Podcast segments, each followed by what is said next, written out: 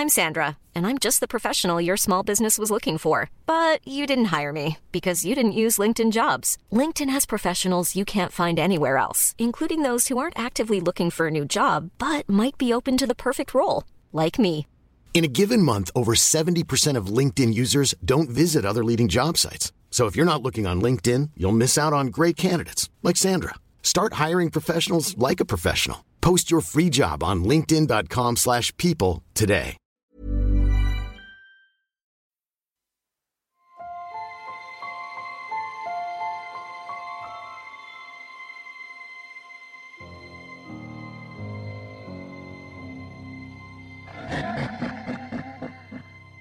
Kolektor.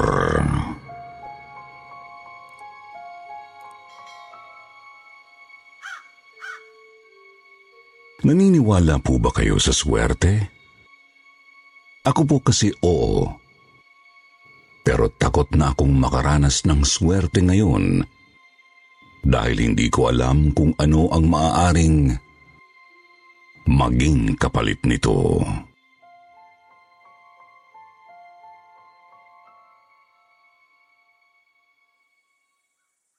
Itago niyo na lamang po ako sa pangalang Mirasol. 33 years old at isang housewife. Medyo matagal-tagal na rin po mula nang madiscover ko ang inyong channel. At simula po noon ay talagang nahook ako sa pakikinig sa inyo. Lalo na sa tuwing gumagawa ako ng mga gawaing bahay.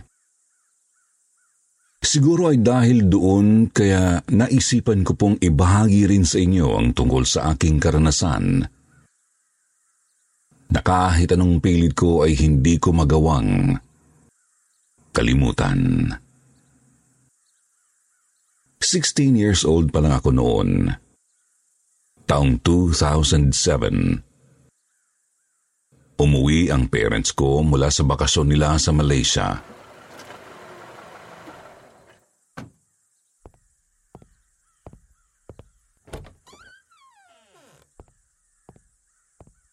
Medyo may kaya naman kasi ang pamilya namin, Sir Jupiter. Lalo pat isa pong abogado ang mami ko, habang ang daddy naman ay isang businessman. Si daddy po ay mayroong kakaibang hobby. Mahilig po siyang mangolekta ng mga kakaiba at misteryosong bagay, lalo na yung mga bagay na paranormal.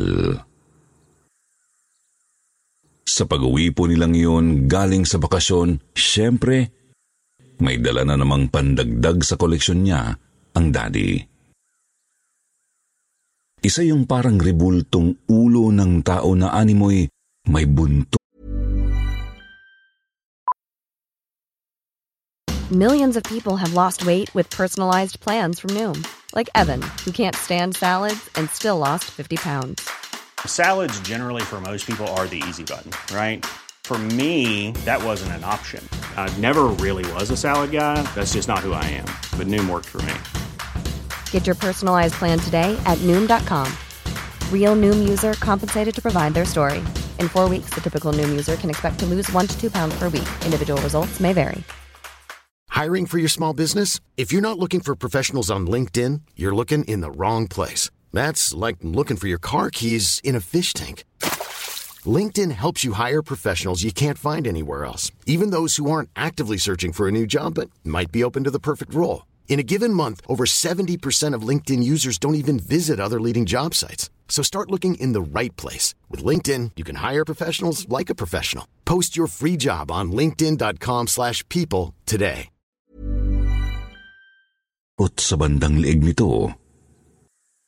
Natatandaan kong natakot nga kami roon ng kapatid kong walong taong gulang pa lang ng time na yun dahil para talagang totoong ulo ng tao yung ribuldong iniuwi ng daddy.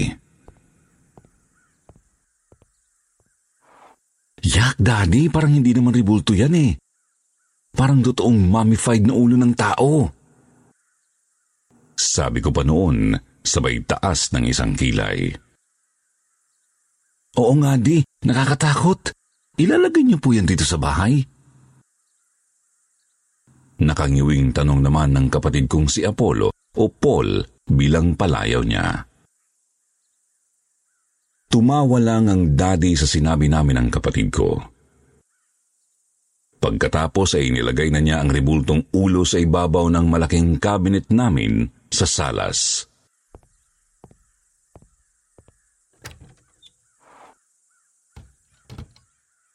Ginawa niya itong pang-display kahit na sa tingin ko'y hindi naman yon magandang tingnan. Ganoon pa man ay wala kaming nagawa kundi ang masanay na lang na naroon yun.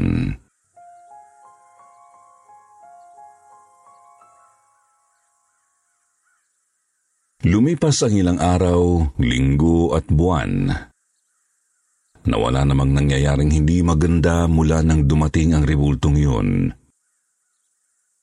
Kaya naman kahit papaano ay nakampante na akong isa nga lang talaga yung normal na rebulto. Hanggang sa isang araw ay bigla na lang nagbago ang lahat.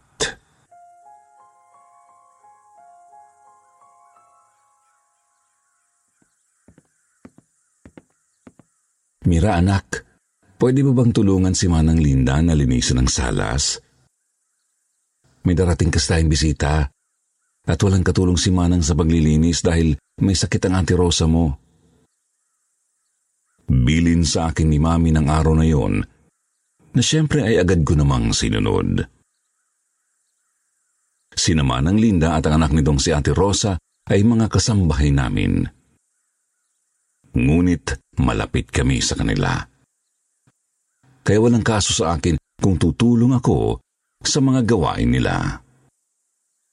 Sa kalagitnaan ng paglilinis namin ni Manang Linda, ay napansin kong napakarami na palang alikabok ng mga koleksyon ni Daddy sa ibabaw ng malaking cabinet namin sa salas. Natakot kasi si naman ng Linda at Ate Rosa na galawin yun dahil baka may masira sila at kagalitan pa sila ng daddy. Kaya naman nagpasya na akong ako na lang ang gagawa nun.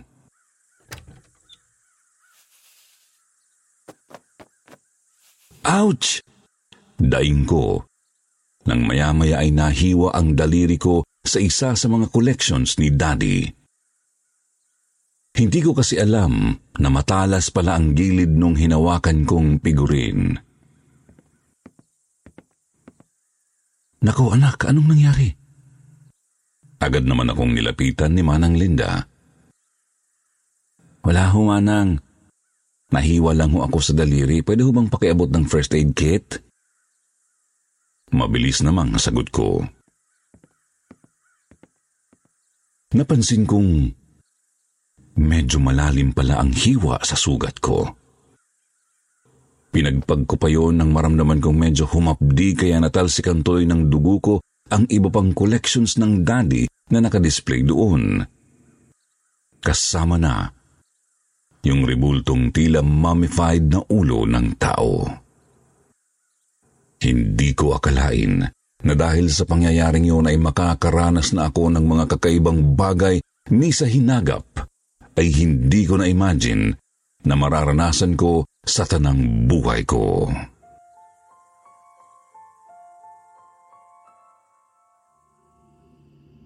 Kinagabihan ng araw na yun, nakasarapan na ako ng tulog nang bigla akong makarinig ng tila mga bulong sa mismong tenga ko. Hindi ko alam kung sino yon. Pero hindi pamilyar ang boses nito sa akin. Ang ipinagtataka ko pa ay nagsasalita siya gamit ang ibang lengguwahe pero naiintindihan ko ang sinasabi niya. Pakagat. Pakagatin mo pa ako kahit kaunti lang. Painumin mo ako ng iyong dugo. Nauuhaw na ako. Sabi ng boses babae sa tenga ko.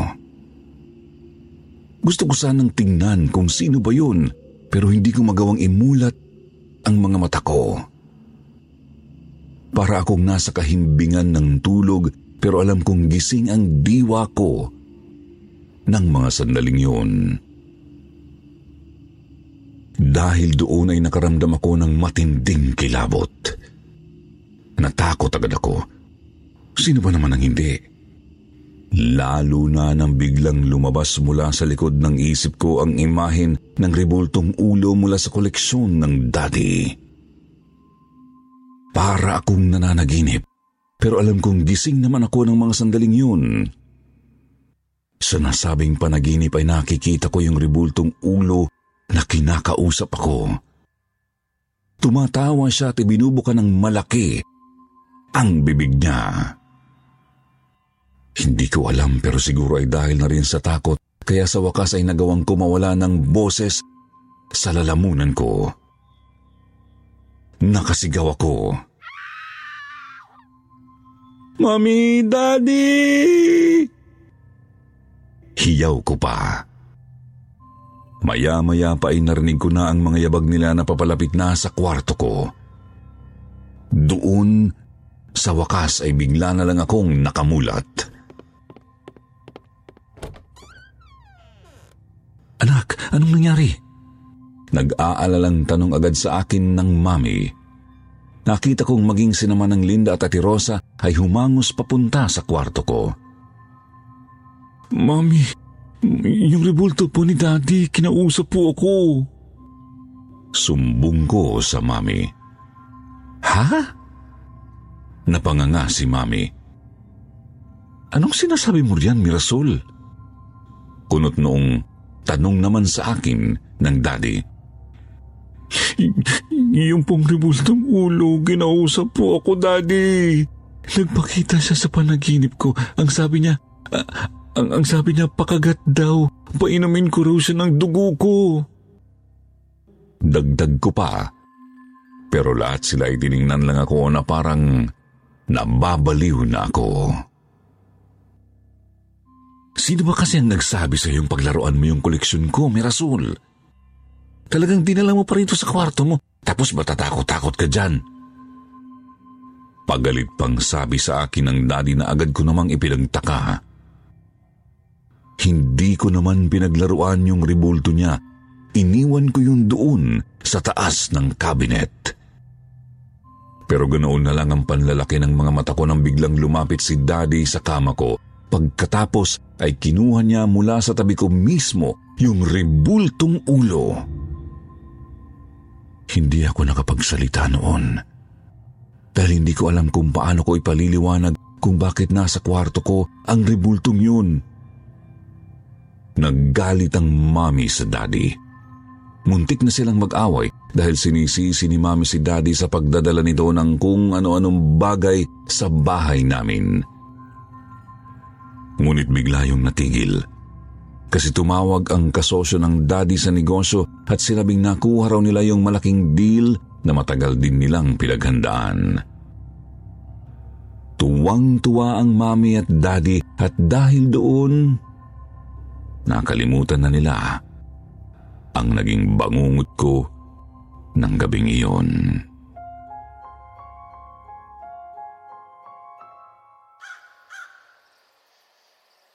Kinabukasan ginising kami ni na mami at daddy ng maaga dahil sabi nila ay kakain daw kami sa labas at mamamasyal.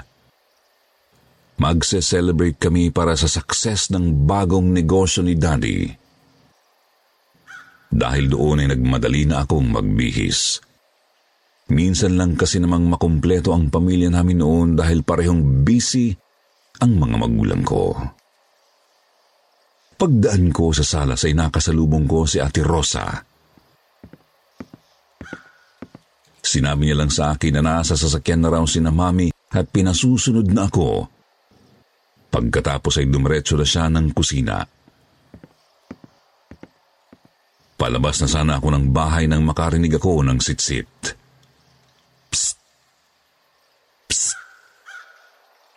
Sa pag-aakalang si Ate Rosa yon ay lumingon naman ako ng walang pag-aalinlangan. Ngunit pakiramdam ko ay nagtayuan ang lahat ng balahibo ko sa katawan nang makita kong nakatingin sa akin ang ribultong ulo na nasa ibabaw ng kabinet at nakanganga ito ng pagkalaki-laki. Sa takot ay umiyak akong nagtatakbo papunta kina mami at magsusumbong na sana ako. Nang bigla na namang mag-ring ang cellphone ng daddy. Tumawag daw ang abogado ng yumaong tiyuhin ng daddy at sinabing sa kanya nito ipinamana ang mga ari-arian nito dahil wala itong anak. Dahil doon, muli na namang nabaliwala ang nakakatakot na karanasan ko. Dahil hindi ko magawaing sirain ang kaligayahan ng mga magulang ko. Iniisip ko rin kasi noon na baka guni-guni ko lang yung nakita ko o kaya ay baka nasobrahan lang ako sa panonood ng horror movies. Pero niloloko ko lang talaga ang sarili ko. Simula kasi noon ay palagi na talaga akong nakakaramdam at nakakaranas ng kakaiba dahil sa ribultong yon. Halos mabaliw na nga ako noon eh. Pero sa tuwing nagsusumbong ako kay na mami at daddy eh, parang nababaliwala yun. Dahil bigla kaming nakakatanggap ng magandang balita. Parang siniswerte kami sa tuwing may ginagawang kababalaghan sa akin yung ribulto. Sinubukan ko pa ngayong sabihin sa daddy pero pinagalitan niya lang ako. Painamin mo ako ng dugo mo. Uhaw na uhaw na ako. Halos gabi-gabi ay naririnig ko ang mga katagang yun pero sa ibang lengguwahe. Palagi kong napapanaginipan ang rebultong ulo na yun. Hindi na ako makatulog ng mag-isa sa kwarto ko. Palagi na akong nagpapasama kinaman ng Linda o di kaya'y kay Ate Rosa tuwing gabi. Pakiramdam ko kasi noon ay sila lang ang may pakialam sa akin. Si Apollo kasi ay sa kwarto pa rin ng mami at daddy palaging natutulog. May sarili siyang kama sa kwarto nila dahil sakitin ito. Noong mga unang gabi na nagpasama ako kina Ate Rosa at Manang Linda sa kwarto ko ay naging ayos naman. Nakatulog ako sa wakas ng matiwasay. Pero wala pa yatang isang linggo ay hayan na naman ang mga kababalaghang nangyayari sa akin. Palagi akong nagigising sa kalagitnaan ng hating gabi na wala na ako sa kwarto ko at nakatayo na ako sa harap ng ribultong ulo sa salas. Makailang gabi rin akong nakaranas na nagsisisigaw ako habang tumatakbo pabalik sa kwarto ko. Sa mga gabing yun ay palagi kong nabubulabog si na mami at daddy, kaya pati sila ay palagi na ring puyat. Dahil doon si mami ay nakumbinsi rin sa wakas na may kakaiba na ngang nangyayari sa akin dahil sa rebultong yun. Pero si daddy, nang mga panahong yun, ay hindi talaga siya naniniwala. O mas tamang sabihin, ayaw niyang amining alam niya ang nangyayari sa akin dahil nabulag na siya sa swerteng natatanggap ng pamilya namin sa tuwing pinepeste ako ng ribultong yon. Hanggang isang gabi. Muli na naman akong nagising mula sa pagtulog ko at sa pagmulat ko ay kaharap ko na naman ang ribulto. Nakatitig ito sa akin at naririnig ko ang mga bulong nito. Painamin mo ako ng dugo mo. Uhaw na uhaw na ako. Umiiyak ako noon pero napagpasyahan kong huwag nang tumakbo at sumigaw ulit. Gusto nang matapos ang paghihirap ko kaya ang ginawa ko ay nagtungo ako sa kusina at kumuha ako doon ng kutsilyo.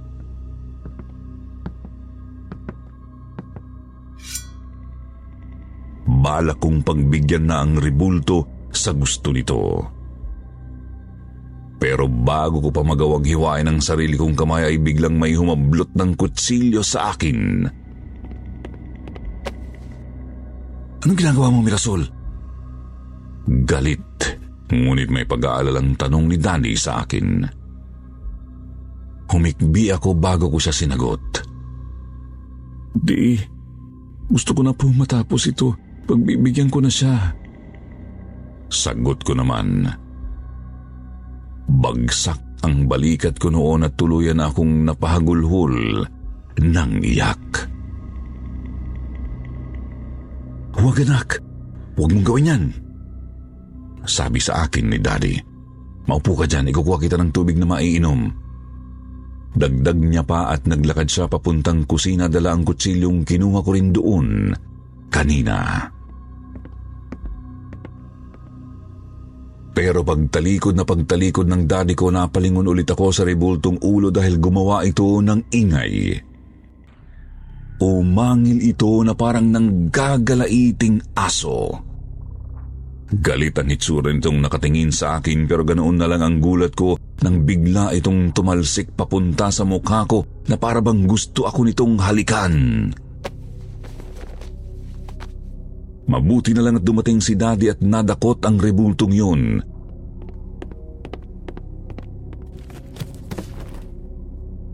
Inihagis ito ni Daddy kaya tumama ito sa pader at medyo nagkaroon ito ng crack. Niyakap ako ng daddy. Panay ang hingi niya ng tawad sa akin. Sabi niya ay matagal na ron niyang napapansing kakaiba talaga ang rebultong yun. Pero dahil nabulag daw siya sa swerteng dumarating sa pamilya namin, kaya binaliwala niya lang yun. Hindi naman ako makapag-react agad. Basta umiyak lang ako ng umiyak. Nang gabing yun, ay binantayan ako ni Daddy sa pagtulog ko.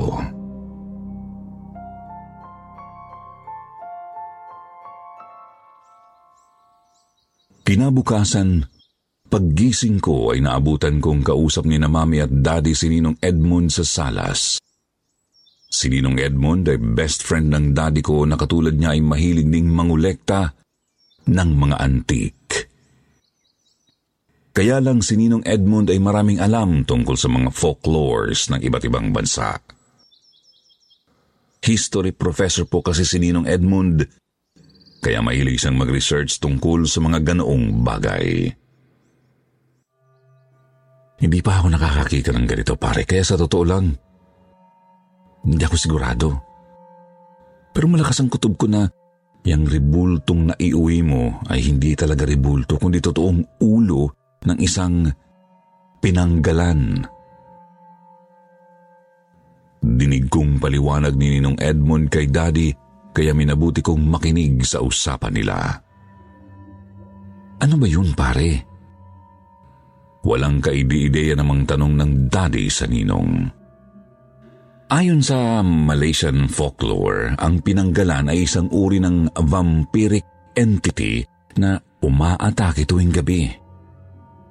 Kung ihahalin tulad ito sa isang mythical creature dito sa Pinas, parang katulad siya ng ano, ng manananggal. Magandang dalaga rin daw ito sa umaga at parang normal na tao lang. Pero sa gabi ay nagiging halimaw ito na hayok sa dugo. Ang kaibahan nga lang, sa pinanggalan ay ulo lang ang natatanggal. Sumasama ang laman sa leeg nito kaya nagmumukha yung buntot. Kapag gumagala ito sa gabi ay para itong isang umiilaw na bola sa himpapawid. Madalas itong mambiktima ng mga babaeng buntis, mga bata o di kaya'y mga babaeng may buwan ng dalaw. Paliwanag pa ni Ninong Edmund kay Daddy. Pero bakit si Mirasol lang ang target niya sa dinami-rami namin dito sa bahay, Ed? Mangyak-ngyak namang tanong ng mami ko. Patay na ang pinanggalan na yan eh. Ikinulong na yan sa pamamagitan ng isang ritual. Kaya yan nagmukhang mummified na ribulto. Sa tingin ko, inaatake niya si Mira hindi para sa dugo nito kundi para ipasa yung sumpa ng pagiging pinanggalan sa anak nyo. At magagawa nito yun pag napakain niya ng sarili niyang laway si Mira. Sa huling sinabi ni Ninong Edmond ay talagang kinilabutan ako. Dahil doon ay nagdesisyon na akong magpakita sa kanila. Ikinuwento ko sa kanya na nagsimula ang lahat nang matalsikan ng dugo ko ang ribulto. Sinabi ko rin na tinangka ako nitong halikan, kaya naman takot na takot ang mami ko. Anong dapat kong gawin para tigilan niya na ang anak ko, Ed? Sabihin mo sa akin kahit ano gagawin ko. Nagmamakaawang sabi ulit ng daddy sa ninong. Inaya kami ni Ninong Edmund sa isang bakanting lote. Nag-invite din siya noon ng pari at pinadasala ng ribulto. Pagkatapos ay sinunog nila ito hanggang sa abo na lang nito ang matira.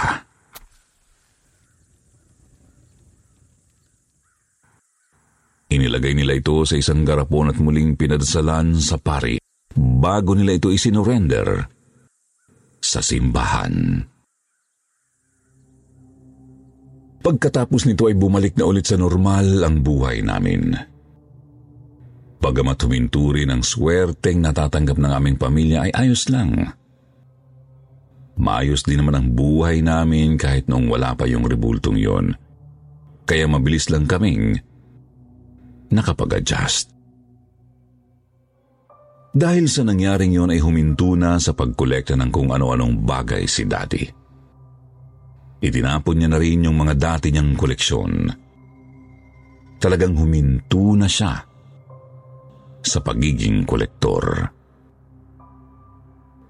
Mas nag-focus na lang siya sa amin kaya naman naging mas malapit din kaming magkapatid sa kanya. Ang hindi lang alam ng pamilya ko hanggang ngayon ay hindi naman agad huminto yung pagpaparamdam sa akin ng rebultong yun. Sa mga sumunod na buwan ay palagi pa rin akong dinadalaw nito sa mga panaginip ko. Doon ay sinasabi niya sa akin kung gaano katindi ang galit niya. Sinasabi niya sa akin na babalikan niya raw ako at ang buo naming pamilya. Gagantihan niya raw kami hanggang sa kami na mismo ang sumuko sa buhay namin. Noong una ay takot na takot ako. Pero nagawa ko yung itago sa mga magulang ko dahil ayaw kong pagmulan yun ng away ni na mami at daddy. Ayaw kong pagmulan yun ng kamalasan sa pamilya namin bilang pambawi sa sunod-sunod na swerteng dumating sa buhay namin. Tiniis ko lahat kahit halos ayaw ko nang matulog noon tuwing gabi. Sa totoo lang ay hinintay ko ang sinasabing ganti ng ribulto sa amin. Pero lumipas ang ilang taon ay wala namang nangyari. Doon ko napatunayan na wala naman talaga itong kakayahang saktan ako bukod sa pananakot nito sa akin. Doon ko napatunayan na hindi nito magagawa ang lahat ng pagbabantang sinabi nito sa akin sa bawat pagdalaw nito sa aking panaginip. Doon ako tumapang. Hanggang sa tuwing mapapanaginipan ko siya at susubukan niya akong takutin, ay tinatawanan ko na lang siya. Lalo pa at ng mga panahong iyon ay naging regular na kaming buong pamilya sa simbahan.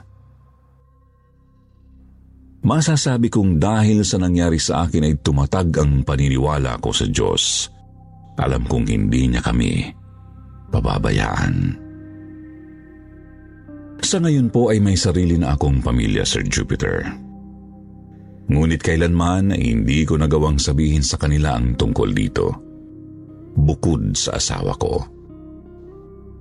Wala akong balak ikwento ito sa mga anak ko dahil ayokong maghatid ito ng takot sa mga puso nila. Bagkus ay pinuno ko ng magaganda at masasayang kwento ang isip nila tungkol sa kabataan ko. At sang-ayon naman doon ang asawa ko. Ngayon ko na lang ulit na ikwento ang tungkol dito, Sir Jupiter, kaya nagpapasalamat po ako sa channel niyo at nahibahagi ko ito sa iba. Naway nagustuhan niyo po ang kwentong mula mismo sa aking karanasan at naway mapulutan po ito ng aral ng inyong mga taga-subaybay. More power po sa inyong channel at mabuhay po tayong lahat. Muli, ako nga po pala si Mirasol. Maraming salamat po. God bless us all.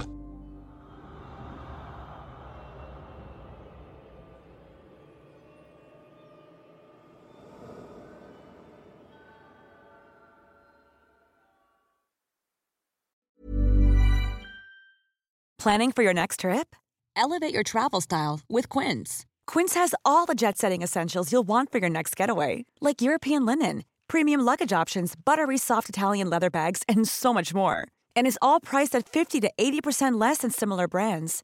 Plus, Quince only works with factories that use safe and ethical manufacturing practices. Pack your bags with high-quality essentials you'll be wearing for vacations to come with Quince. Go to quince.com/pack for free shipping and 365-day returns.